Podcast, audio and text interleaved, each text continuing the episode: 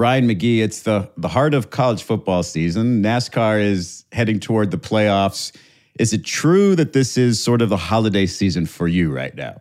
Uh, it's the holiday for my wife because I just uh, wave goodbye to her, you know, usually middle of October and say, I'll see you after Thanksgiving. Yeah, no, it's it's the most wonderful time of the year for me because, as you know, the goal is to keep the phone ringing. Right. And the phone keeps ringing, and uh, whether it's a football coach or a race car driver, and uh, don't tell anyone, Israel, but they they pay me in American dollars to do this. So don't, huh. yeah, keep let's keep that between us. well, apologies to the speed demons out there, but uh, we're talking to you today about the college football season. We're halfway through. The first college football playoff rankings will be out at the end of the month. And I just wanted to sort of get your feel for this. What's it looking like to you? It's been chaotic, which, as you know, as writers, that's what we root for. Everybody thinks we root for certain teams, or that's not true at all. What I'm looking for is entertainment. And this year has been, I mean, full to the brim. And every time we think we know where it's going, we don't. Now, what you and I both know, because we have covered college football forever, is that by the time we get to the end of the year, it'll mostly be the usual suspects. Right. Um, but but the narrative to get us there has been crazy, and it's really been like this two years in a row. And you throw in all that, that everything changes after this year, everything. And so I'm enjoying every minute of it. Yeah, I was watching last weekend thinking the Pac 12 was top of the heap. And even after the Oregon Washington game, which was very entertaining, I felt a little less confident in the Pac 12 as far as the big picture in the playoff. What are you most looking forward to the rest of the way this college football season? Well, I love the fact that the Pac 12 has been involved all year. Listen, I'm, I'm a Southeastern guy. I, have I've lived on the East Coast my entire life, but I've always been a sucker for you know for for football on the western side of the Rockies. Hmm. I love it, and so to see them relevant is great for college football. I don't like it when an entire half of the country has checked mm-hmm. out. You know, by the time we get to this time of year, and so the Pac-12 is going to Pac-12, and they are going to start uh, cannibalizing themselves down the stretch. But the good news is they're doing it in October and November as opposed to seems like the last decade when they've done it in September. Right. And we and we've left them alone. So that's that's what I'm looking forward to is it has been a year of unexpected contenders. It has been a year of, you know, the Pac 12. Had they done any of this five years ago, they'd probably still be the Pac 12 next year. But, uh, but it's it, this year has been what we haven't expected. And so that's the part I'm excited about is what, what do we not see coming uh, in the second half of October and November? And uh, I'm just, I'm going to keep writing about it.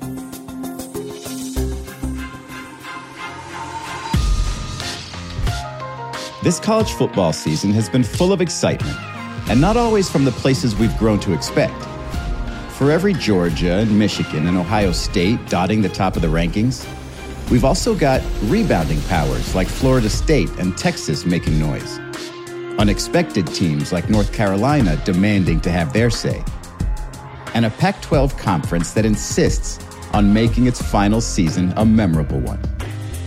So Ryan McGee drops by to tell us what he's been looking at as the first college football playoff rankings of the season loom on the horizon. I'm Israel Gutierrez. It's Friday, October 20th. This is ESPN Daily.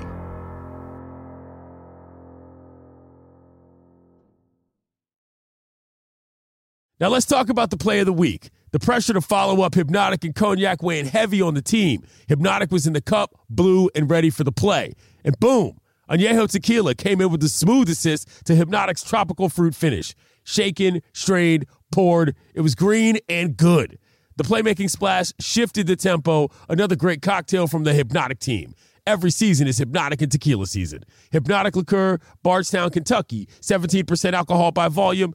Hypnotic reminds you to think wisely, drink wisely.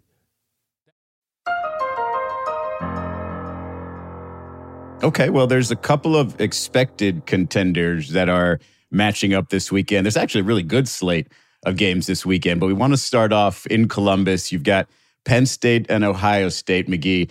And Penn State has not won in the horseshoe. That's LeBron James's team, right? Ohio State. That's right. Have not won in the horseshoe since before LeBron won his first championship. That was back in 2011 was the last time that happened. How do you see this matchup shaping up? It's really crazy. I wrote an essay for Sports Center, you know, that'll run Friday and Saturday leading into the weekend, and I knew that Penn State and James Franklin in particular had struggled with Ohio State. I didn't realize how bad it had been. They lost six straight. They only have five wins, Penn State does, against Ohio State this century.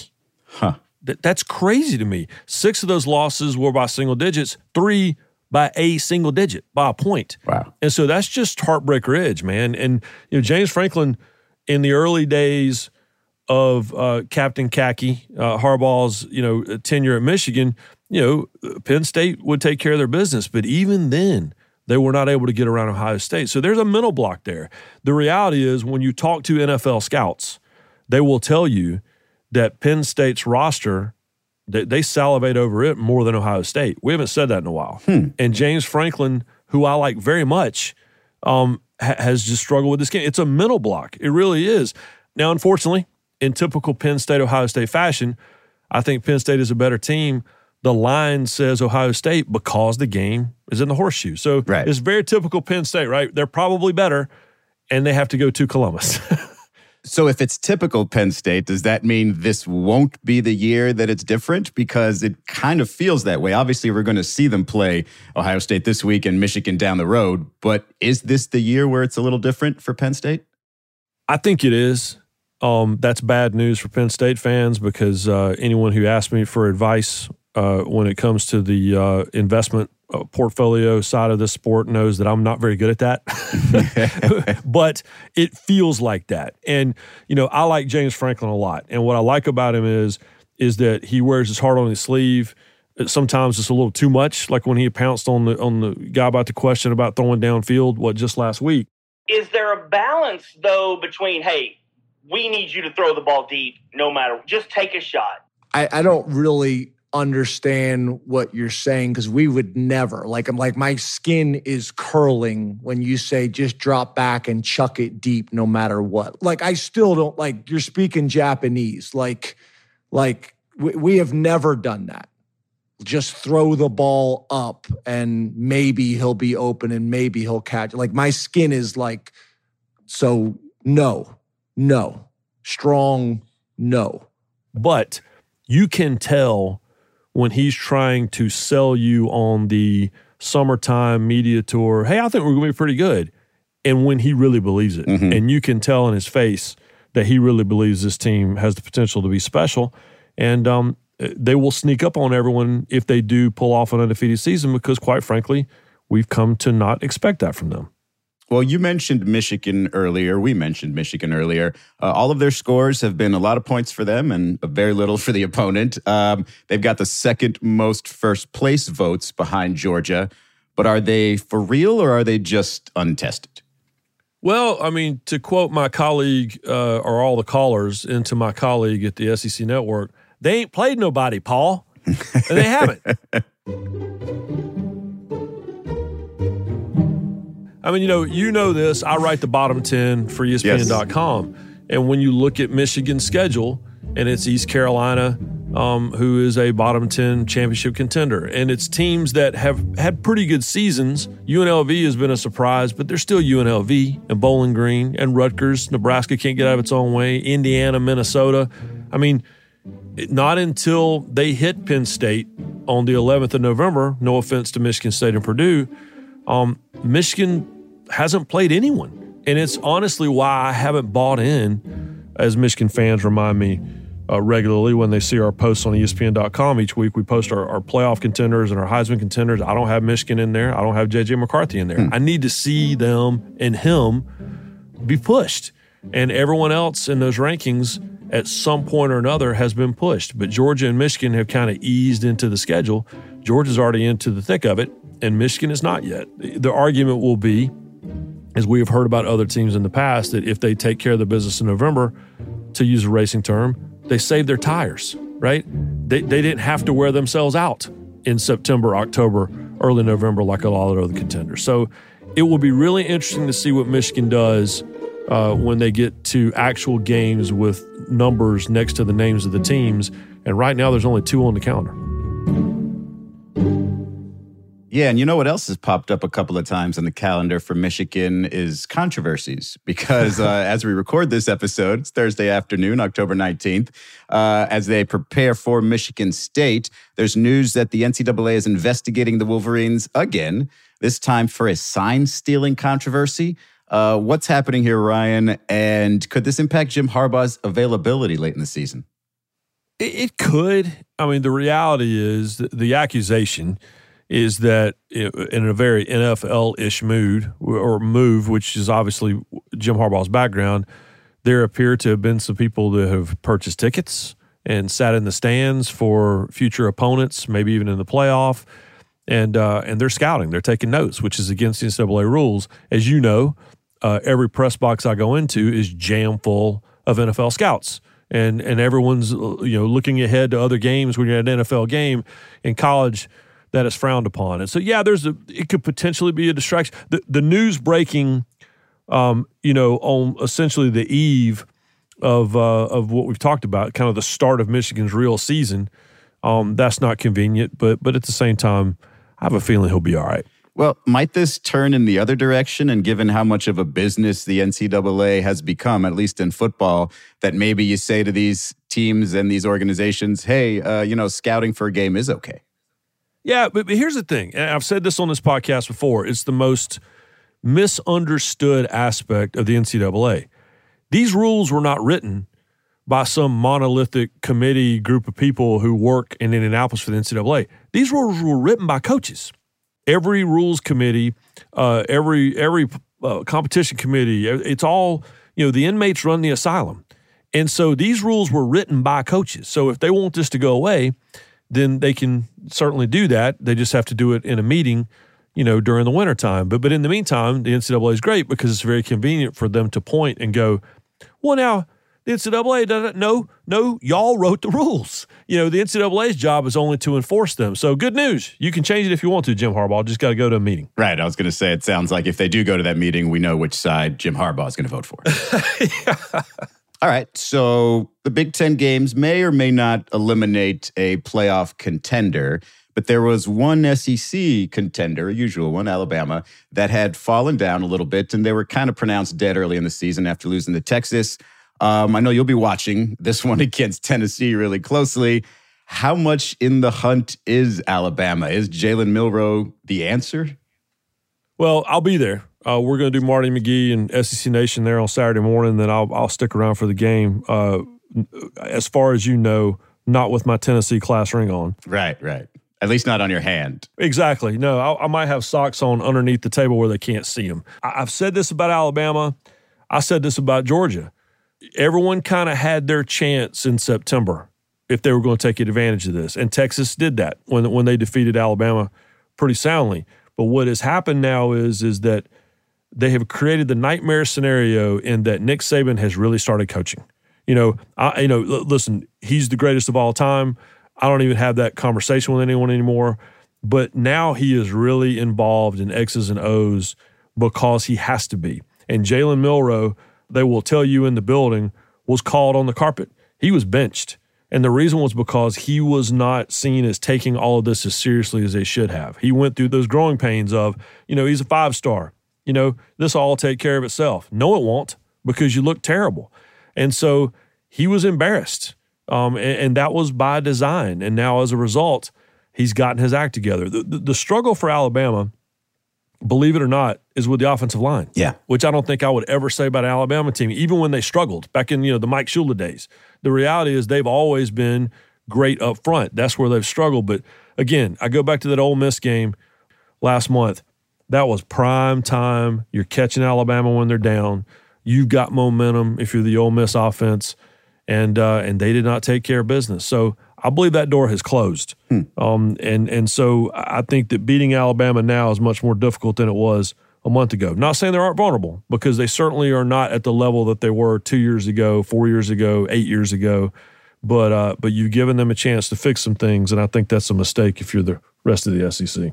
Staying in the SEC, though, you got the Georgia Bulldogs somehow under the radar, number one team in the country, sitting there with their back to back championships. What can we expect to see from them in the next few weeks, though? Well, so this is where I will definitely hear from the Michigan fans because uh, I continue to vote Georgia number one, and the Michigan fans will all say, well, they haven't played anyone. And, and even the teams that they should have taken care of, uh, they did not take care of like they should have. And, and that's kind of where you are when you're a two time defending national champion. When you beat Kentucky, who was ranked in the top 20 and had just manhandled Florida, when you beat them 51 to 13, and the criticism is, well, you probably should have beaten them 65 to 7. That's kind of where Georgia lives. The challenge for them is their safety valve uh, throughout those first two months of the season was Brock Bowers. Uh, and again, we'll put him in the conversation of you know, who's the best player in college football. Well, Bowers is out now. and He's right. going to be out for a while. And so without that safety valve, um, you know, what are you going to do? The good news is, is that Carson Beck, uh, the quarterback, um, he has gotten his feet underneath him, and he needed Brock Bowers to do that in the first part of the year. So again, everyone had their chance early, and they did not take advantage of it. Auburn, they did not take advantage of it. South Carolina, uh, when Georgia was scuffling on offense, and now even without Brock Bowers, they got a quarterback who's confident now, and um, I think you probably the window has closed. That being said, the Florida game looms. You know, we're not allowed to call it the world's largest outdoor cocktail party anymore. So I call it the. But somehow we do every year. Yeah, Earth's biggest uh, alfresco libation soiree. We'll call it. Ooh, but then, that's way better. They, thank you. They have Missouri. You know, Missouri has only lost one football game. They have Ole Miss. Ole Miss has only lost one football game. They have Tennessee in Neyland Stadium for the next to last game of the regular season. So they're not out of the woods at Georgia, and they're going to have to wander through those woods without Brock Bowers for a little bit. So we'll see.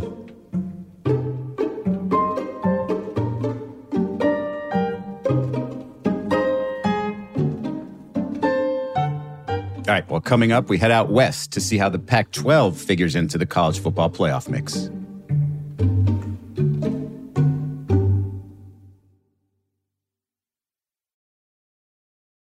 Picture this you arrive at your hotel, you have an important online meeting lined up with clients from all across the country, you have your laptop open, ready to begin, and the Wi Fi is so terrible you can't even connect. These type of stressful situations happen all the time, but they don't have to. When you book a room at La Quinta by Wyndham, you have access to their free high speed Wi Fi. So you can take care of those critical emails, join your meetings on time, and even unwind by streaming your favorite shows without having to worry. Tonight, La Quinta, tomorrow, you shine. Book direct at lq.com. Passion, drive, and patience. The formula for winning championships is also what keeps your ride or die alive. eBay Motors has everything you need to maintain your vehicle and level it up to peak performance superchargers, roof racks, exhaust kits, LED headlights, and more. Whether you're into speed, power, or style, eBay Motors has you covered. With over 122 million parts for your number one ride or die, you'll always find exactly what you're looking for. And with eBay Guaranteed Fit, your part is guaranteed to fit your ride every time or your money back. Because with eBay Motors, you're burning rubber, not cash. With all the parts you need at the prices you want, it's easy to make your car the MVP and bring home some huge wins. Keep your ride or die alive at ebaymotors.com. Eligible items only, exclusions apply.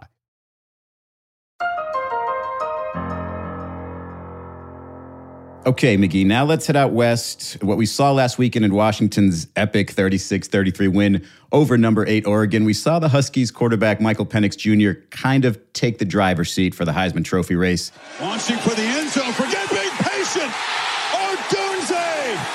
And Washington takes the lead. My goodness, what a one two punch from Penix. But can Washington afford a loss if they want to make the playoff? I think they can just simply because now they have the ability to say, but we play in the Pac 12. And I don't think they could have done that. Hmm. I know they couldn't have done it two years ago, three years ago, certainly five years ago. But you know, you look at that top 25, and all season long, it has been jammed full of Pac 12 teams. You look at their schedule going forward. They go to Stanford, then they have USC, who will be ranked. Here's Williams pumping. Looking, buys more time, side on throw, and it's caught. Touchdown USC. 71 yards. They have Utah, who will be ranked. Ja'Quinden Jackson flip sides, and Barnes will keep, and Bryson Barnes in the end zone. Touchdown, Utah. They have Oregon State, who will be ranked. Oregon State getting six and a half yards per play. Want to throw the bubble. Instead, a double move down the sideline. It's Irish to the end zone. They have Washington State, who has been ranked almost entirely all year and probably will be again by the time they get to the Apple Cup. If you finish the year by almost running that table, and your only loss is to, let's say, USC with the Heisman Trophy winner and a, and a preseason playoff contender, or Utah, the defending Pac-12 champions, I think you have a pretty good argument. But the difference is, is that a Pac-12 champion with a loss certainly would not have received the benefit of the doubt from the selection committee. Now they will because that conference has been crazy and it's just packed with talented teams. I mean, even Colorado, you know, the story of college football, they're one and three in the conference, and you and I both know they could be three and one with a couple of breaks here and there. So if you survive that league as the champion for the first time in a long time, the Pac 12 has the same argument that the Big Ten and the SEC have had forever, which is, hey, I survived the league and won a championship. And so your reward for that should be a college football playoff berth. You mentioned Heisman Trophy winner and Wendy's spokesman Caleb Williams, who was in the bottom 10 in your bottom 10 this week. Um, they're coming off their loss against Notre Dame. They got a grueling schedule still upcoming in this Pac 12. Can the Trojans withstand all this? Can they survive the loss last week? It's a lot. And the question is, you know, it wasn't that just that they lost. I mean, they got popped. Yeah. And Caleb Williams, I thought just looked exhausted because he has had to. I'm not a Game of Thrones guy, right?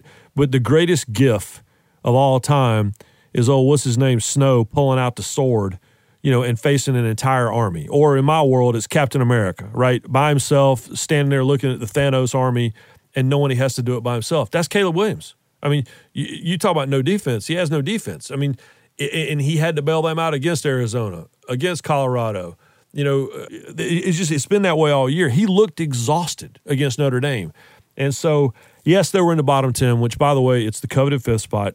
The best part about riding the bottom ten is when a team I've written about forever turns it around. The second best aspect of riding the bottom ten is plugging a team into the coveted fifth spot, which is not the fifth worst team in the country, and watching a fan base that's not used to it completely flip out. So I've heard from a lot of Trojans this week, and uh, and I'm really curious to see how Caleb Williams rebounds. Now I'll say this: if Caleb Williams goes out and hangs four touchdowns and 350 yards on Utah, I think he probably takes that number one Heisman spot back away from Mr. Penix.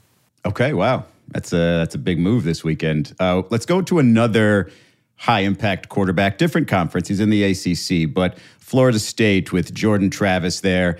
Um, they've got Duke this week. They're kind of having a bit of a renaissance season. They've had some points in their schedule where people could question them as far as games that they've played so far. Where do they sit in the mix as far as the college football playoff in your mind?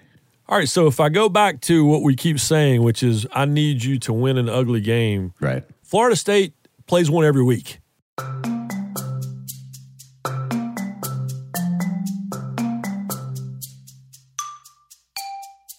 They barely got out of Clemson. They barely got out of Boston College. They had the, the win against LSU at the beginning of the year that I don't know if they win that game if they played it again now. And Duke is a tough out, you know, and, and now you got Duke coming into Tallahassee. So I don't know. You know, honestly, Florida State, I think that in my mind, and I think that in the mind of the AP top 25 voters, you want them to be back. You know, I'll call it the Texas is back rule, right? You, you want them to be back, but we've tried to buy into them so many times over the last decade.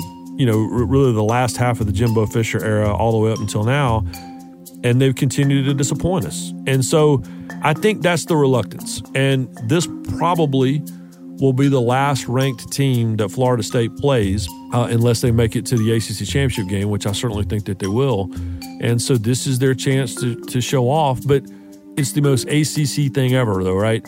Your resume builder is going to be against Duke. It's just, what it is. But if we have a Travis versus Drake Maye, Florida State North Carolina ACC championship game, which I think North Carolina should be ranked right now, and they aren't.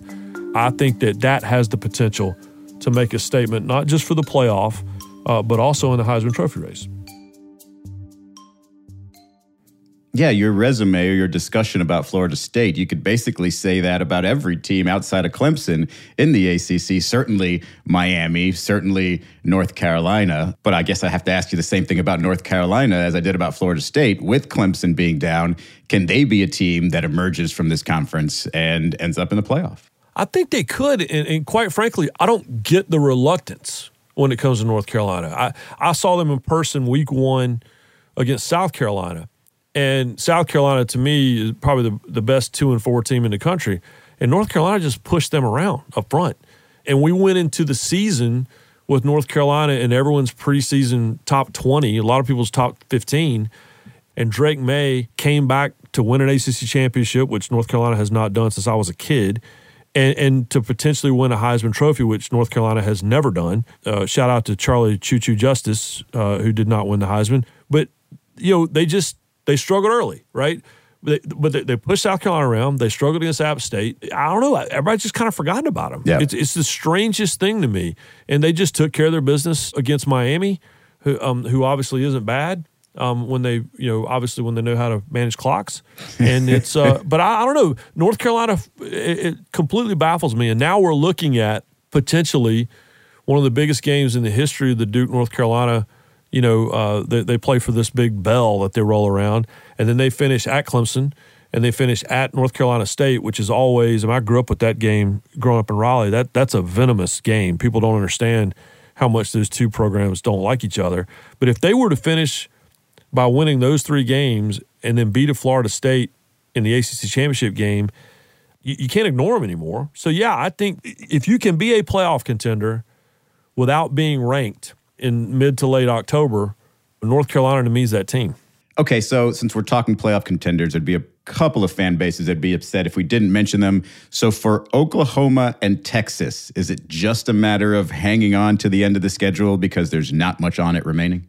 Yeah, and Oklahoma to me is um is sneaky good. You know, hmm. the, you you have the same argument, I guess, that you have with these others. Where you know, who have they really played? Well, they they play one of the most entertaining games in the history of the Red River rivalry. And Dillon Gabriel, who a lot of people have forgotten about because of his injury at UCF, which by the way he faces UCF this weekend, which is crazy. Hmm. But yeah, they likely won't play anyone ranked for the remainder of the year. And you know, the the college football playoff committee will tell you that uh, margin of victory doesn't matter. But the reality is, is that when they look at the schedule that Oklahoma will play the remainder of the year, it's going to matter because they're going to look at those numbers. You know, if you've ever done one of those mock uh, selection committee exercises, you can just yell out to the computer guy, "Hey, computer guy, you know, give me Oklahoma and then give me you know these four other opponents." And you look at it, and you look for numbers next to names, which are top twenty-five teams, and then you just look at scores you're like, man, they won every game before touchdowns. It's hard at that point not to look at them. So yeah, I think Oklahoma's in the driver's seat, but Oklahoma, Texas in, in a Big 12 championship game is huge anyway. But this will be the last Big 12 game for either one of them. If that's the scenario that we have when we get to December, I might try to figure out how to be in Atlanta and at that game on the same day. yeah. I mean, there might be a lot of interesting scenarios here when we talk about filling out those four teams for the college football playoff when you put in sort of the the novelty of some of these teams that haven't been in a while versus you know the teams that we have seen year after year after year there. I'm curious if any of that matters to you or what is the primary thing that you think the committee will differentiate if we have say three or four one loss teams that we have to elevate into that college football playoff well, there, there are things that happen, and again, I, have done this college football selection committee um, exercise I think three times now. We go to Grapevine, Texas. We sit in the room. I mean, everything's the same. Bill Hancock's in there, the computer guys in there, all the executives, everybody. And I've done it with a room full of uh, sports writers. I've done it with a room full of analysts, former players, uh, and I've done it with kind of a mixed bag. And it's interesting. I mean, like any other group think Stockholm syndrome deal, right? The, the whole room, you, you never know what direction the room's going to take. And I think it depends on who's in the room. But there are certainly things, I've learned this no matter who the group is, there are things that factor in subconsciously.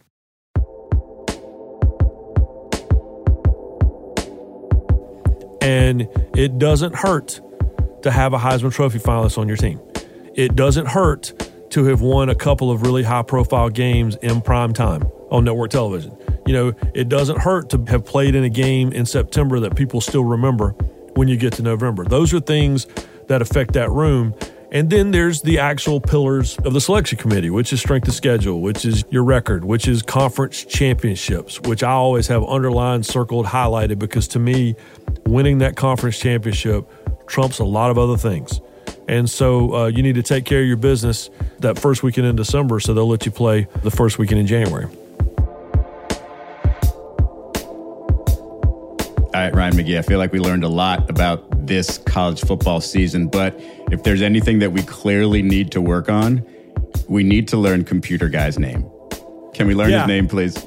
Yeah, and I feel bad because you know now everybody's picturing like the the typical like guy in like you know a Jerry Bruckheimer movie who's like you know guy he, he's way too attractive to have the job, but he's got the glasses, right? So I will find out computer guy's name and computer guy. I'll make sure the world knows who you are, especially before we expand the playoff to twelve and, and your job isn't as important as it used to be. All right, college football guy, thanks for your time. Thank you, Israel. I'm Israel Gutierrez. This has been ESPN Daily.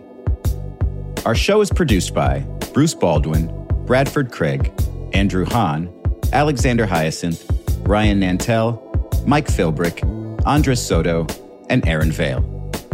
Special thanks this week to Andy Tennant, Mike Johns, and Jackson Agello. We'll talk to you Monday.